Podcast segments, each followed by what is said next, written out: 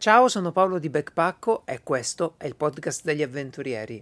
Oggi parliamo di Ethic Outdoor, Leave No Trace e l'arte di non segnare il territorio.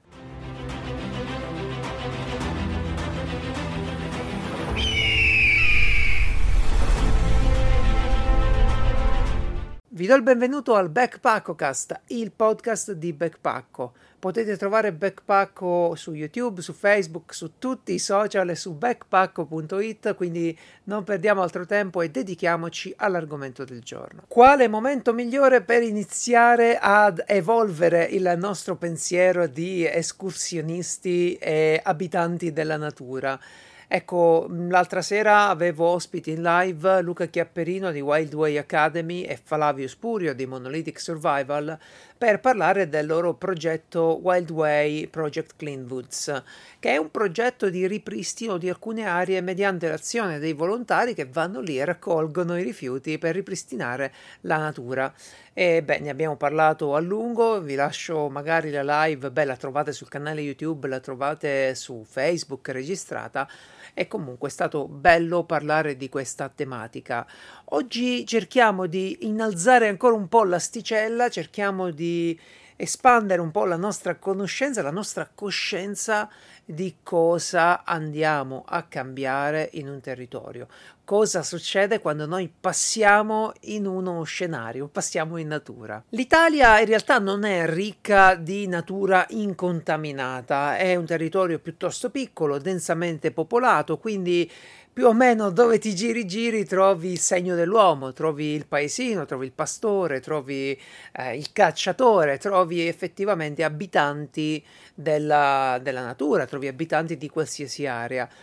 Però da alcuni paesi ben più grandi dell'Italia arriva una sensibilità che voglio condividere con voi perché ci permette di approcciare meglio anche le nostre aree abitate, anche le nostre aree naturali e ci permette anche di prepararci, perché no, per viaggi più importanti, per trekking più avventurosi anche all'estero, anche in questi territori incontaminati. Quindi in questa puntata del Backpackcast affronteremo un po' il tema Leave No Trace, non lasciare traccia, affronteremo quella filosofia, la vedremo punto per punto e ve lo dico da subito, qui si va oltre a non lasciare le cartacce in giro.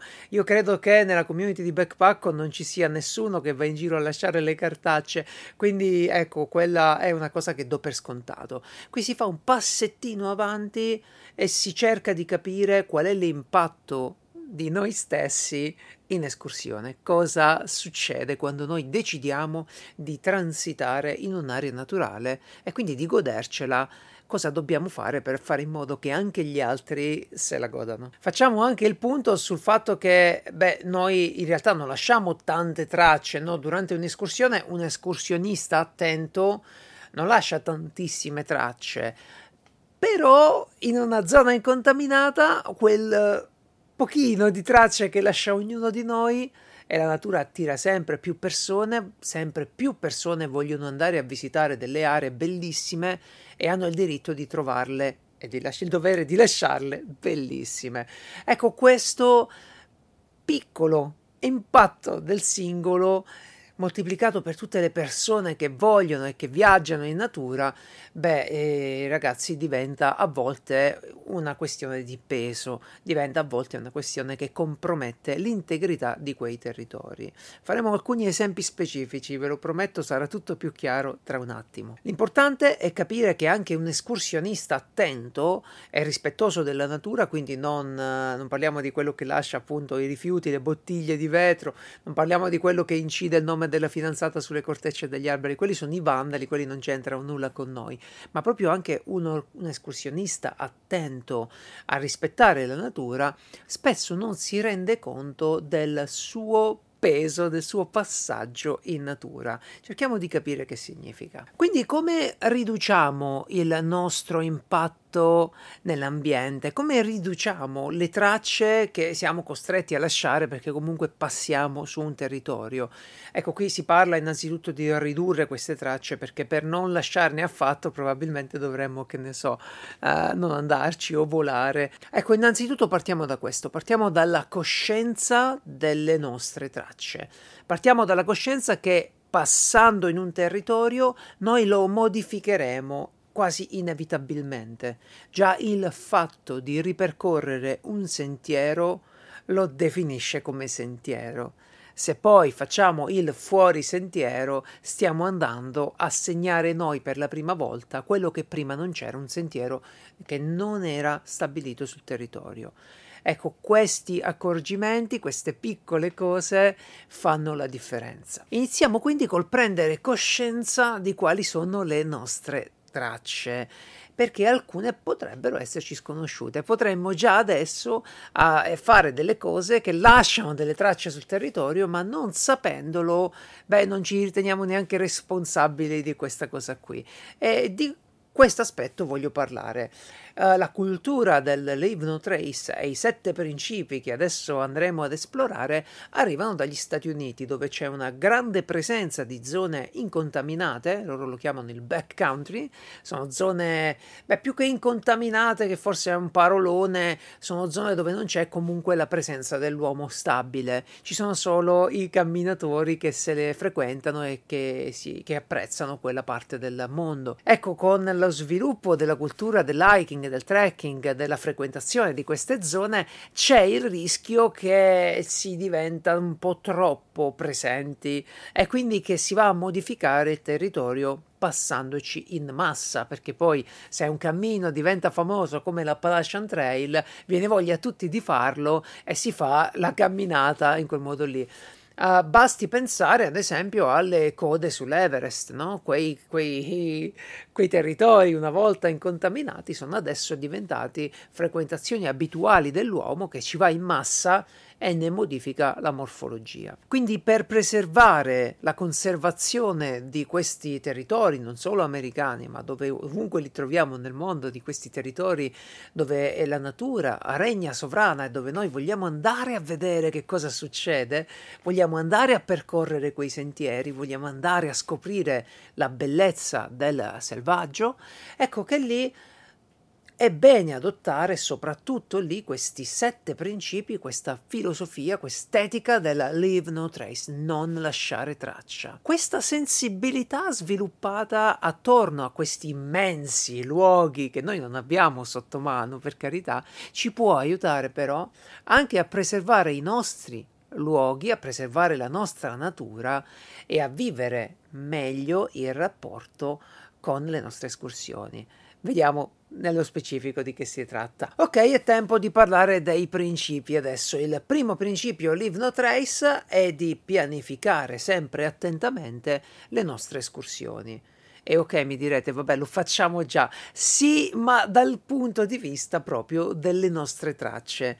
Faccio qualche esempio così è tutto più chiaro. Una delle prime cose da fare quando decidiamo di affrontare un'escursione è quella di informarci sulle regole di quel territorio. Se è un parco, se è una riserva, quali sono le regole per transitare, cosa posso fare, cosa non posso fare, come mi devo organizzare quindi in funzione di queste regole. Ma la cosa ancora più istruttiva è cercare di capire la ragione per cui esistono quelle regole. Alcune sono semplici da capire, ad esempio non accendere i fuochi nel periodo estivo. È facile capire perché abbiamo tutti visto le nostre montagne prendere fuoco, le nostre e quelle di tutto il mondo. Ecco, uh, questa era semplice. Altre invece possono essere più particolari, come non poter portare il cane. Ecco, questa cosa magari ad uno non, non viene facile immaginare perché, ed è invece molto, molto importante seguirle perché hanno il compito di preservare quelle zone che sono rare da noi nel modo migliore. Esistono tuttavia in Italia parecchie regole completamente dementi sulla gestione delle aree naturali ed è, non è compito mio adesso stare qui a discuterle, però posso aiutarvi e posso aiutarci a sviluppare una cultura dell'outdoor che porterà ad una revisione di queste regole col tempo quando diventeremo più bravi, quando diventeremo di più. Non è ancora il momento, ma vale la pena ragionarci e sicuramente non sarò io che vi dico cosa potete o non potete fare rispetto alle regole, rispetto a quello che trovate. È una decisione vostra. Sappiamo tutti che alcune regole sono molto restrittive, che in Italia è difficile trovare zone dove bivaccare, dove fare un camping in natura, eccetera, eccetera. Quindi non aspettatevi da me né una soluzione per i vostri peccati e nemmeno, al contrario, una punizione. Le regole ci sono, sono quelle, conoscetele, studiatele, poi decidete cosa fare. Ma una delle cose complicate nella pianificazione di un'escursione, di un trekking, e di un cammino anche abbastanza lungo è quella di reperire le informazioni. In Italia mi è capitato di contattare due enti competenti per il territorio e avere tre risposte diverse per una sola domanda, quindi effettivamente è un po' complicato reperire le informazioni. E questo danneggia un po' tutta la nostra voglia di informarci e di pianificare le escursioni, ma nel dubbio quando affrontiamo particolari aree, informiamoci su cosa sono quelle aree, su come vengono gestite e facciamo in modo di lasciare il minore impatto possibile. Quindi iniziamo a dialogare con l'ente parco, se c'è un parco, chiamiamo magari la sede del CAI locale che ci informerà un po' sulle particolarità del luogo, iniziamo a telefonare e informarci per capire dove stiamo andando. E questo è bello anche perché ci svela un po' la natura che incontreremo cioè uno va lì e sa che incontrerà un tipo di vegetazione, si può leggere prima che tipo di vegetazione incontra e che tipo di aspetti ricercare, magari delle fioriture, magari delle foglie particolari, magari è il periodo più bello per il foliage, magari è il periodo in cui ci sono degli uccelli bellissimi e allora vale la pena stare lì a guardarli un po'. Quindi questa attività di ricercare informazioni di conoscere quel territorio ci porta a comprenderlo meglio, ci porta a goderci di più la nostra escursione e a valutare ovviamente meglio meglio il nostro impatto. Uno degli argomenti per noi escursionisti che sicuramente ci desta preoccupazione, anche perché non è facile capire cosa si può, cosa non si può fare, dove, eccetera, è quello del fuoco. Ok, la possibilità di accendere fuochi in delle aree è davvero complicata da recuperare. Spesso non è possibile accendere fuochi, spesso non è possibile farlo nel periodo estivo, spesso non è possibile fare fuochi a terra, ma magari usare fornelli, eccetera. Insomma, è un argomento delicato da discutere attentamente con le autorità, va capito, questo perché la mancata osservanza di regole di sicurezza col fuoco, ma una distrazione mala qualunque, porta a delle devastazioni enormi che ragazzi davvero non vale la pena. L'estate soprattutto, durante la stagione secca, evitiamo sempre di accendere i fuochi. È vietato nella maggior parte dei casi, però a volte si fa lo stesso e questo è assolutamente pericoloso.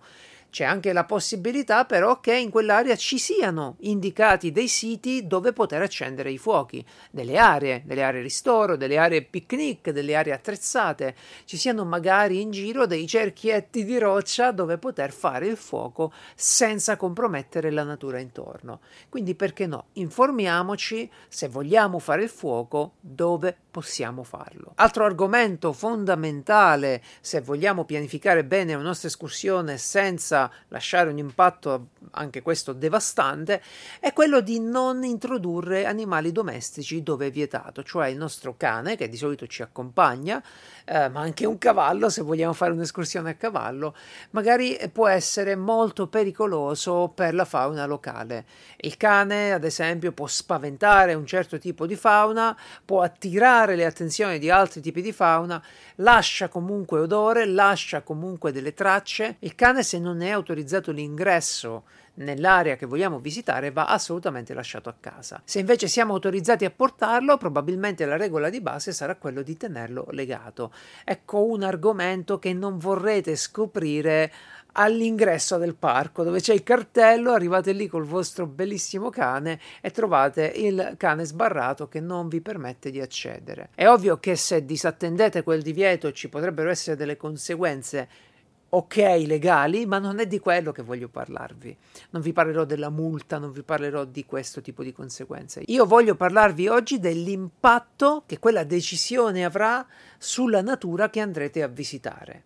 Ok, questa è la parte fondamentale, non il rischio della multa, non il rischio di, essere, di passare dei guai, no è proprio una questione etica, un'autoregolazione che ci facciamo noi per non impattare negativamente la natura che amiamo. Altro argomento, sempre molto dibattuto tra gli amanti dell'escursionismo, è quello della zona pernotto. Per quanto riguarda la filosofia Live No Trace, non discutiamo se è possibile o non possibile ai sensi di legge fare quel pernotto in quel posto, ok? Non è questo che devo discutere io. Io voglio discutere invece la scelta del luogo dove pernottare. Quando pernottiamo?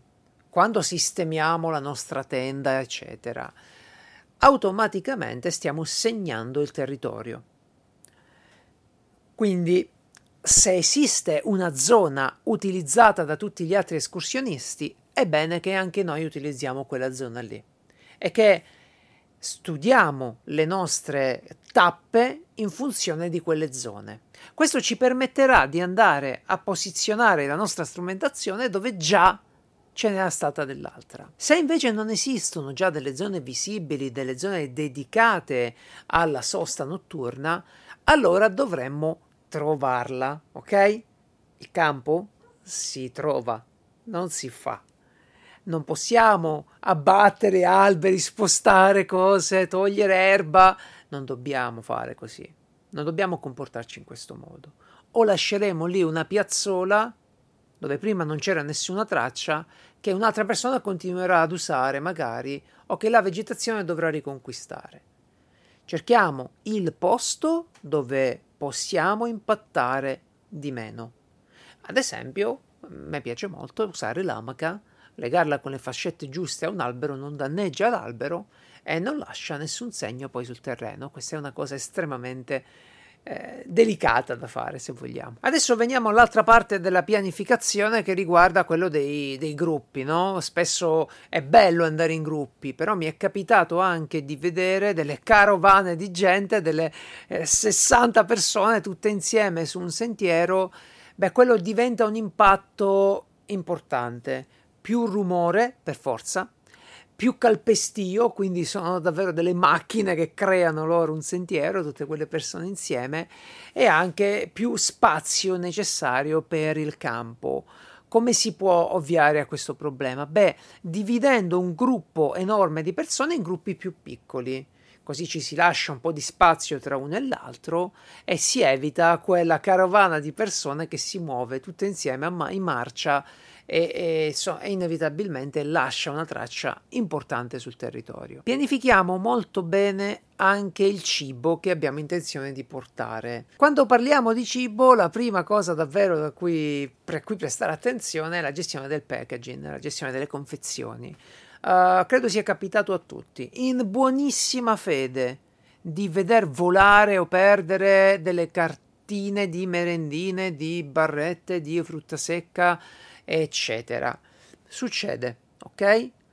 Succede perché siamo lì e apriamo la nostra barretta, il pezzettino che apriamo ce lo porta via il vento. Ora, pianificare questo significa utilizzare dei sacchetti, utilizzare dell'attenzione, evitare proprio di portare quel packaging in più in natura, oppure nel momento in cui lo apro presto la massima concentrazione nel gestire l'apertura della merendina. Perché quel pezzetto di plastica, quella confezioncina, quella cartuccettina che vola via, beh, è plastica, grosso modo è sempre plastica, non andrà via per anni dal territorio e lascerà microplastiche ovunque è un danno che non vogliamo fare. Ecco, una cosa che ho visto che succedeva a me, per esempio, è che tenevo la carta della merendina della barretta in tasca. Poi, togliendo, prendendo oggetti dalla tasca, questa carta magari veniva via mi sono accorto due o tre volte di questo problema recuperando la carta e ho capito che il problema era mio e che quindi dovevo tenere un sacchetto fatto bene per i rifiuti. Vedete come spesso la migliore intenzione può comunque comportare un danno. L'importante è avere quella sensibilità che ci permette di scoprire il problema e di intervenire. Sempre riguardo al cibo, se decidiamo di utilizzare dei sistemi di cottura, che non sono il fuoco libero, magari scegliamo un fornello a gas, un fornelletto a gas. Io lo scelgo quasi sempre, comodo e pratico e abbastanza sicuro. Abbastanza sicuro, non sicurissimo. Ecco, vi invito a immaginare il danno che può fare un fornello a gas acceso che rotola via per una scarpata di erba secca. Credo che ci siamo capiti. Uh, prenderebbe fuoco tutta la montagna. Ecco, per evitare tutto questo, pianificate attentamente il momento in cui vorrete prepararvi da mangiare. Dovrete usare del fuoco, ok, va benissimo, usate uno stabilizzatore, magari mettetevi in una zona molto piana, in una zona molto sicura, ma questo è buono anche per noi, e organizzatevi in modo che niente attorno a quella fonte di calore possa prendere fuoco. Poi c'è la scelta che si fa un po' sul territorio, quella di attraversare il territorio, laddove possibile, su superfici um, non compromestibili, superfici non danneggiabili come appunto un sentiero. Se il sentiero è già segnato, è buona cosa, è buona norma attraversare il territorio lungo il sentiero sul sentiero. Se invece il sentiero non è segnato e vogliamo fare un fuorisentiero, assicuriamoci che questo sia possibile. In alcune zone è addirittura vietato proprio per questo motivo, perché se tutti cominciano a fare dei fuorisentieri, uh, per esempio, uh, succede spesso. Vedo che il sentiero fa una S, ok, per salire o per scendere. Sono un tipo in forma e dico: Ma sì, chi me lo fa fare di seguire la S del sentiero? Taglio Taglio io, taglia il mio amico, taglia l'altro ancora e tagliano quelli dopo di noi. Si crea un altro sentiero sul sentiero. Ecco, questo va evitato. Se c'è un sentiero, seguiamolo. È una forma di rispetto per minimizzare l'impatto sul territorio. Altrimenti tutta la zona diventa calpestata e la vegetazione si riduce e soprattutto vediamo una una montagna, una natura disordinata dove effettivamente la presenza dell'uomo ha creato più danno di quello che doveva. E questo è il punto, no? Il punto è proprio, ok, io voglio andare in natura, non voglio restare a casa, no? Voglio comunque vedere quei posti. Ma come posso fare a vederli, a godermeli, in modo che anche gli altri dopo di me possano vederli e goderli allo stesso modo? Il mio passaggio non deve lasciare traccia. Eccola il cuore della filosofia Leave No Trace. È tutto qui, ragazzi. Lasciare la natura come l'abbiamo trovata. Altro trucchetto utilissimo per non lasciare una traccia evidente è quello di non camminare proprio sempre in fila indiana, soprattutto nei fuorisentiero. Siamo in un territorio incontaminato, ci mettiamo in sei a passare in fila indiana su un'unica fila vi rendete conto che dopo il nostro passaggio abbiamo creato un sentiero. Se invece questo lo sappiamo e siamo attenti, ci disperdiamo un po' appena appena e i passi di ogni persona seguiranno una linea diversa, non sarà così evidente che di lì è passato un plotone a fare un sentiero. Quindi il primo dei sette principi Live No Trace è proprio quello di programmare la nostra escursione con in testa i principi Live No Trace. Questo ci permetterà di risolvere i nostri dubbi dubbi e le nostre domande con la convinzione ferrea che noi non lasceremo traccia del nostro passaggio. E questo era il primo dei sette principi Leave No Trace. Veniamo al secondo, che riguarda i rifiuti. È ovvio, qui tutti noi siamo attenti in natura e sicuramente avrete sentito la famosa regola che tutto quello che lascia casa deve tornare a casa. È una regola semplice, basta davvero che tutto quello che abbiamo con noi torni con noi. Uh, attenzione però a questo principio, attenzione a come lo sistemiamo. Vi ho già detto che è bene avere un buon sacchetto per i rifiuti che sia dedicato a quelli e che sia anche accessibile. Questo perché faremo rifiuti in continuazione, soprattutto mangiando, soffiandoci il naso, eccetera, e questi rifiuti noi dobbiamo immediatamente metterli al sicuro. Non vi fidate delle tasche, non vi fidate, come vi dicevo prima, delle taschine degli zaini, perché quando poi prendete qualche altra cosa vi volano via e magari non riuscite più a recuperarli. Qui è buona norma esagerare, soprattutto sulla via del ritorno è buona norma raccogliere anche i rifiuti degli altri. La mia regolina è semplice, quando vado in un posto e vedo dei rifiuti leggeri, solitamente portati dal vento, come appunto le famose carte di merendina, le cartucce dei cacciatori, eccetera, beh, quella parte lì la raccolgo subito che non pesa niente e posso pure portarla su in cima e poi riportarla giù. Se vedo invece dei rifiuti più pesanti, e mi riferisco soprattutto alle bottiglie di vetro che non so perché continuo a trovare sulle mie montagne, ecco le bottiglie di vetro, quelle le sistemo in un punto, me lo segno sul GPS e a ritorno la recupero e la porto a valle. È il mio modo questo per non portarmi su anche la bottiglia di vetro e poi riportarla giù, è un po' pesante. Ok, uh, fatto questo, detto questo, quindi occupiamoci anche della, dei rifiuti che troviamo in natura fin dove possiamo. Una volta sono uscito per fare una, una, un'uscita di pulizia del bosco e ho portato a casa un cartello pubblicitario. Non avrei potuto portarlo a casa, un cartello pubblicitario, se fossi stato in escursione, è un po' difficile da maneggiare. Ma se parlare di rifiuti in termini eh, sintetici, quindi di plastiche e imballaggi e bottiglie, viene facile, no? Perché sono effettivamente i rifiuti che noi riconosciamo anche a casa, sono i rifiuti che riconosciamo come distanti dalla natura. Come succede spesso, invece l'argomento è più complesso e anche i rifiuti organici impattano il territorio.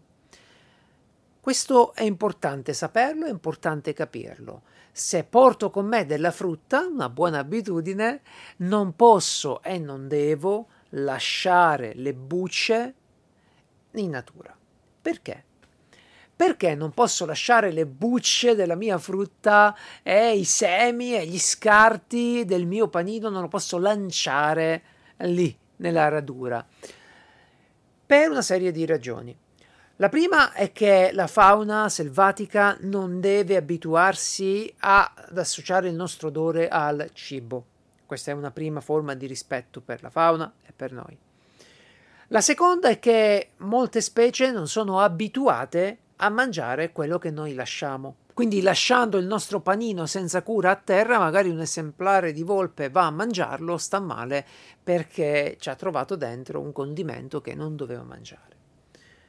Ecco, prestiamo davvero attenzione a questo perché è una di quelle cosine piccoline che però sembra naturale. Io sono lì, mangio il formaggio, prendo la buccia e la lancio via. Cosa devo fare con la buccia del formaggio? No, va riportata a casa. Tutto quello che introduciamo in un ambiente lo dobbiamo riportare con noi. Questo è un punto fermo. Alcune volte è impossibile però fare questa cosa proprio al 100%. Ad esempio in un cammino, in un trekking molto lungo, posso trovarmi, anzi ho l'esigenza, di lavare il pentolino. Io consiglio sempre le razioni di cibo che sono preparabili nelle loro buste. Così posso usare la busta di cibo e mangiare quello che posso, chiudere tutto e metterlo nei rifiuti. Se però questo non è possibile per una ragione o per un'altra e dobbiamo pulire il pentolino dai residui di cibo, allora un buon sistema è quello di allontanarci parecchio dalle fonti d'acqua, un centinaio di metri almeno, utilizzare dell'acqua per pulire i residui cibo, scrostare tutto per bene, eventualmente anche un sapone, poche gocce di un sapone biocompatibile, trovate il migliore che potete, e poi con tutta l'acqua che possiamo disperdere molto generosamente quest'acqua sporca, quindi non concentrarla su un punto, ma disperderla, lanciarla in, in giro per, per l'ambiente. Questo uh, mitiga un po' il nostro impatto, è un compromesso, dobbiamo cibarci e via, ma se pianifichiamo bene lo riduciamo davvero al minimo garantito. E veniamo ai rifiuti che spesso non ci piace riportare a casa, i rifiuti umani e i nostri escrementi. Ecco, in alcuni tipi di avventure, in alcuni tipi di escursioni, ambienti particolari, ad esempio nelle grotte, è obbligatorio riportare i nostri escrementi fuori dalla grotta, perché con i nostri escrementi lasciamo dei batteri, una carica importante di batteri e in un ambiente come l'Antartide, come appunto una grotta, rischiano di eh, compromettere tantissimo la vita locale. Quindi, quindi, niente, quindi sacchetti di plastica e buona, buona volontà e si fa lo stesso. Ora, questo non è sempre il caso, mm, non è quello che dobbiamo fare sempre. Uh, possiamo tranquillamente anche comportarci bene, a dovere, lasciando i nostri rifiuti in giro. Quali sono le regole per fare la cacca in escursione? Le buone regole del Leave No Trace? Beh, allontanarsi dal sentiero, sempre abbastanza, e qui non vi perdete però, eh, perché questa cosa mi allontano dal sentiero, non dovevo fare fuori sentiero, studiatevela un po', cercatevi una zona dove potete camminare senza calpestare per forza dell'erba, così non prendete neanche le zecche, e andate a fare la vostra cacca in una zona dove potete effettivamente scavare una buca, Uh, la buca deve essere alta un po' come una lattina, dai, insomma, poi dipende dalla mira, dipende da quanto siete bravi. Ci sono delle palette leggerissime che si possono usare, si possono usare i bastoncini da trekking, ma attenzione a cosa userete dopo per pulirvi. C'è una regola non detta, una regola segreta dei trekkers, che dice che più ti abbassi, più fai squat quando devi fare la cacca, meno carta igienica ti servirà. Beh, meccanicamente non è difficile da capire. Effettivamente, se siamo seduti sul water a casa, uh, i nostri tessuti, le, le, natiche, tendono ad assumere una forma. Quando invece ci accovacciamo, ci scuottiamo a terra, beh, non ci sporchiamo poi così tanto. Perché vi faccio questa osservazione? Perché va bene in un cammino, uno porta sempre della carta igienica, dei fazzolettini però quanta? Quanta ne usiamo a casa? E quanta ne possiamo portare in escursione? Pensiamo ad un cammino lungo, hm? due mesi passati in natura. Quanta carta igienica possiamo portare con noi? Ecco, questo è importante anche per minimizzare poi quella che lasceremo, se decidiamo di lasciarla nella buca. Altrimenti possiamo raccogliere la carta igienica e portarla con i rifiuti a casa. Ora, particolare attenzione a chi di voi usa le salviettine umidificate. Quelle sono fatte in tessuto non tessuto, sono davvero difficili da smaltire per l'ambiente, vanno assolutamente riportate a casa, pure perché hanno un odore particolarmente profumato, fastidioso per la fauna locale. Noi dobbiamo impattare al minimo l'area che usiamo, quindi andiamo in un posto che ci piace, facciamo la nostra buca, facciamo la nostra cacca, ricopriamo la buca e poi rimettiamo su un po' di, di fogliette, un po' di cose e andiamo via con i nostri rifiuti. Ora, eh, potrebbe capitare che il tempo di fare questa operazione uno non ce l'ha, perché a volte succede anche ai migliori di dover scappare di corsa a fare le proprie cose. Ecco, in questo caso si fanno un attimo prima e poi con calma si fa la buca e si spostano con attenzione raccogliendo la terra sotto e insomma vi capiterà, scoprirete come fare da soli. Però riguardo ai propri bisogni ricordiamo sempre di non contaminare dei corsi d'acqua, questo vale anche per gli altri escursionisti, eh, nessuno farebbe piacere bere l'acqua contaminata dagli altri, no? Quindi ecco, spostiamoci parecchio dai corsi d'acqua. Terzo principio, leave no trace. Lascia quello che hai trovato. Ok, questo, questo ci dovete fare attenzione. Ho visto anche i migliori mettersi in tasca il legnetto particolare, il fatwood, mettersi in tasca quello che eh, gli piaceva. Uh, se ci piace qualcosa in natura, facciamo una bella foto, prendiamo un bello scatto, ma lasciamo lì quella cosa. C'è una bella regola da rispettare che è quella di portare via solo le foto e lasciare solo i nostri passi durante un'escursione. Io ho visto purtroppo questa cosa succedere Um, beh, nelle mie zone, molti dei monti che adesso sono delle montagne erano dei fondali oceanici. Quindi si possono trovare su alcune rocce le tracce fossili della vita che abitava quei fondali. E si trovano in cima, si trovano dove sono le croci di vetta, si trovano dappertutto.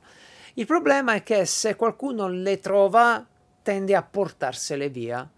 E questo è davvero un peccato, perché portando via questi sassi precludiamo agli altri la possibilità di vederli. Poi ditemi che diavolo ci fate a casa con il sassetto che ha l'impronta della conchiglia.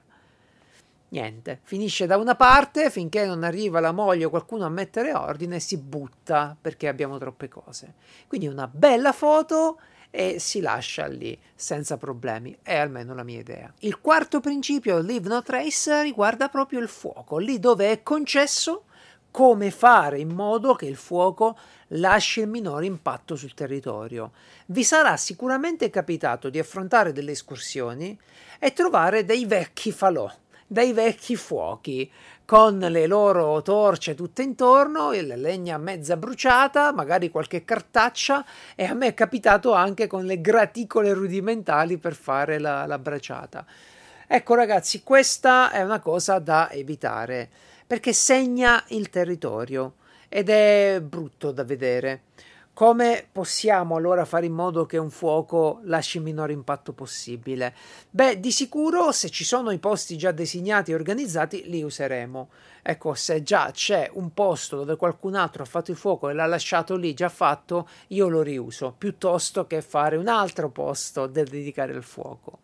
La seconda cosa è di fare un fuoco piccolo, perché spesso non ci serve un fuoco enorme, anche perché un fuoco piccolo, se fatto bene, ci scalda come si deve. Un fuoco grande fa tutta questa luce, tutta questa vampa che poi si disperde nell'ambiente, ma non ci aiuta neanche a riscaldarci. Una buona regola è quella di bruciare tutto quello che abbiamo deciso di bruciare e quindi non lasciare carboni a metà, ma cercare di lasciare solo cenere, non lasciare me- legni metà carbonizzati, metà no, perché poi quelli sono delle tracce eh, per un bel po' di tempo, brutte da vedere. Noi abbiamo goduto del nostro fuoco, abbiamo goduto della nostra serata, assicuriamoci che quel fuoco non sia più visibile. Se non c'era un sito dedicato, smontiamo tutto facciamo in modo che di quel fuoco non rimanga traccia. Assicuriamoci che sia tutto ben spento, disperdiamo le ceneri, disperdiamo i carboni e se abbiamo accatastato della, della legna che dovevamo utilizzare, disperdiamo anche quella. Non vogliamo che un altro escursionista passando trovi un mucchio di legna così, che sta ad indicare comunque la presenza e il passaggio dell'uomo in una zona che volevamo invece che ci è piaciuto tanto incontrare in maniera incontaminata. Il quinto principio, Leave No Trace, parla della fauna selvatica. Rispetta la fauna selvatica. Ma che significa? Eh vabbè, io non gli sparo, non caccio, la rispetto. Ok, bastasse solo questo. Non è così. Io sono un po' contrario a quell'idea di andiamo in natura e casa loro, comportiamoci bene perché non credo sia così. Io credo che la natura sia anche casa nostra, credo che sia casa di tutti. Non mi piace immaginare l'uomo come quell'essere che va a conquistare la natura, no? La abitiamo, pure noi. Siamo qui, su questa terra, la abitiamo, non c'è problema. Però è importante rispettare anche gli altri abitanti di quella natura. E si fa con poche semplici regole. Cerchiamo di non fare troppo rumore, se non dobbiamo, mentre in alcuni casi dobbiamo fare rumore, in alcuni casi, in alcuni posti nel mondo è, è molto consigliato girare con un campanello per avvertire gli orsi, per avvertire la fauna selvatica che stiamo passando, in modo che loro possano avvertirci e, ed evitarci, ci possano comunque sentire ed evitarci, ma se non è obbligatorio, se non è consigliato questo tipo di dispositivo, cerchiamo di non fare rumore. Questo potrebbe portare pure a delle belle sorprese e a vedere degli esemplari che di solito non siamo in grado di vedere. Se però lo vediamo, se però siamo tanto fortunati da vedere una lepre, una volpe, un lupo, beh, ragazzi, non cominciamo a rincorrere questi animali col cellulare, non ne vale la pena. Gli amici forse non ci crederanno. E va bene, pazienza, che amici avete se non vi credono. Però lasciate stare, non c'è bisogno di documentare quel momento lì. Godetevelo. Tanto col cellulare la foto viene male. Riprendete il lupo e tutti vi diranno che è un cane, che si vede male. Ok, lasciate perdere. Godetevi quel momento. Non stressiamo eccessivamente la fauna cercando l'attenzione, facendo rumori mai e poi mai dandogli del cibo, ci mancherebbe altro, per avere lo scatto, per avere la fotografia o il video. Godiamoci il momento. Stiamo lì, guardiamo quel bellissimo esemplare, quell'uccello meraviglioso che è appoggiato su un albero, guardiamo la vipera che ci attraversa la strada senza compromettere il corso della loro vita, il corso della loro giornata, perché noi siamo in grado di provocare un discreto stress alle altre forme di vita, spesso non volendo, spesso per paura, però questo non cambia il succo. È importante, riguardo al cibo e agli animali selvatici, anche il tenere il nostro cibo ben chiuso per non lasciare una traccia olfattiva collegata alla traccia olfattiva dell'uomo che vada a, ecco, a compromettere quella che è la loro predisposizione della ricerca del cibo verso il territorio. Non è neanche corretto distrarre gli animali con questi odori, come dicevo prima, con le salviettine, con i profumi, con uh, invadendo uno spettro della loro attenzione che noi magari non siamo abituati a farci caso, no? Però se portiamo degli odori forti in natura, di cibo, cuciniamo, eccetera, stiamo invadendo lo spettro olfattivo di tutta un'area enorme, che noi non sappiamo neanche quanto grande sia, distraendo comunque quegli animali. È un po' come urlare a un certo punto in una piazza o in una zona. Io vado lì e urlo. Urlo e attiro l'attenzione, distraggo, disturbo. La stessa cosa la facciamo introducendo delle tracce olfattive molto forti in natura. Ovviamente dovremo mangiare, ovviamente vorremmo cucinare, questo va bene. Facciamolo in dei momenti, in delle zone precise. Poi, quando il cibo ha fatto la sua funzione, insieme ai rifiuti, tutto chiuso ermeticamente, in modo che noi passiamo e lasciamo la traccia eh, olfattiva minore possibile. Questo è sicuramente consigliato. Così anche per sicurezza è importante fare il campo cucina un po' lontano dal campo eh, di riposo, da dove dormiamo. Questo ne parleremo poi con attenzione. Il rispetto della fauna selvatica passa anche per la gestione corretta della propria fauna domestica. Se decidiamo di portare il cane, ricordiamo che lui è un elemento di grandissimo stress per tutta la fauna, quindi non lasciamolo assolutamente libero di andare a disturbarla, teniamolo al guinzaglio, rispettiamo le regole dei parchi e rispettiamo anche la sicurezza del nostro cane che altrimenti si potrebbe trovare facilmente in condizioni pericolose come quello di incontrare ricci, istrici, di piante, vipere, insomma il cane teniamolo al guinzaglio se decidiamo di portarlo e anche se possiamo e anche se decidiamo di portarlo, ricordiamo che è un forte elemento di stress per la fauna locale. Quindi se è permesso, lo portiamo, va bene, ma teniamo sempre d'occhio il nostro animale. Il sesto principio del Live No Trace ha a che vedere con gli altri escursionisti.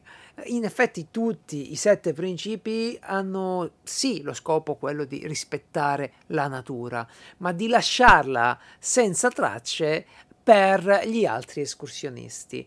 E il sesto principio riguarda proprio quello di rispettarli direttamente. Che significa? Significa che se incontriamo qualcuno siamo gentili, salutiamo, lasciamo passare qualcuno se è più veloce, non ci mettiamo lì a bloccare il sentiero a tutti e questo tipo di atteggiamento fa piacere incontrarlo e devo dire che io l'ho sempre incontrato, anche senza la diffusione della cultura Live No Trace che nel nostro paese ancora non è così diffusa. Beh, comunque ho incontrato sempre grandissime persone con cui ho potuto parlare, stare insieme, a volte fare anche dei pezzi di sentiero molto molto bello. Ok, questo in realtà era il settimo dei sette principi, questo di rispettare gli altri escursionisti, che io traduco molto nel non fare rumore eccessivo siamo in natura, vogliamo, vogliamo, tutti della pace, trovare il tizio che si mette a cioppare la foresta perché deve provare il coltello come gli youtuber Beh, quando non serve, non serve, fa, fa, fa molto fastidio. E quindi ecco, rispettare anche lo spazio degli altri, spazio fisico, spazio uh, uditivo, ok? Uh, cerchiamo di impattare meno anche le escursioni degli altri.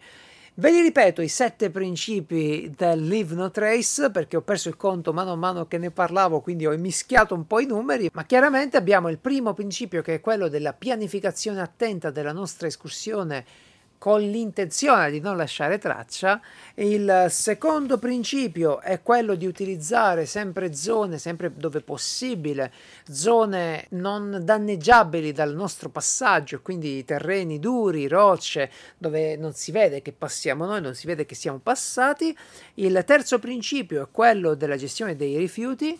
Quarto principio è quello di lasciare tutto com'è, anche i souvenir lasciamoli dove sono.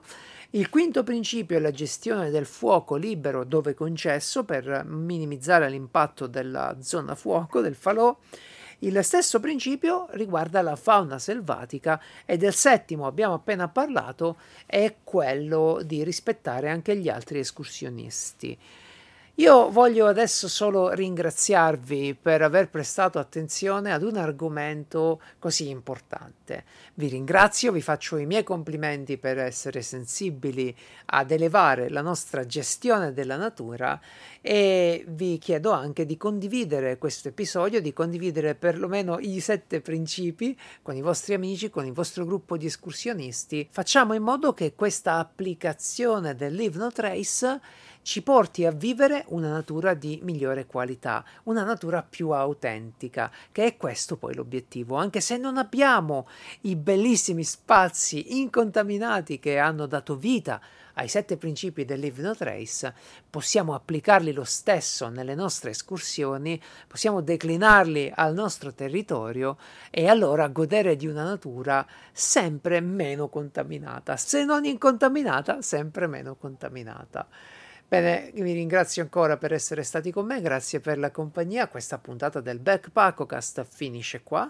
Vi ricordo che il Backpackocast è disponibile su Spotify, Google Podcast, Apple Podcast, Amazon Music e YouTube e un po' ovunque, così come tutti i nostri contenuti. Noi ci vediamo domani sera con una live che dovrebbe riguardare proprio la fotografia naturalistica. Quindi alla prossima.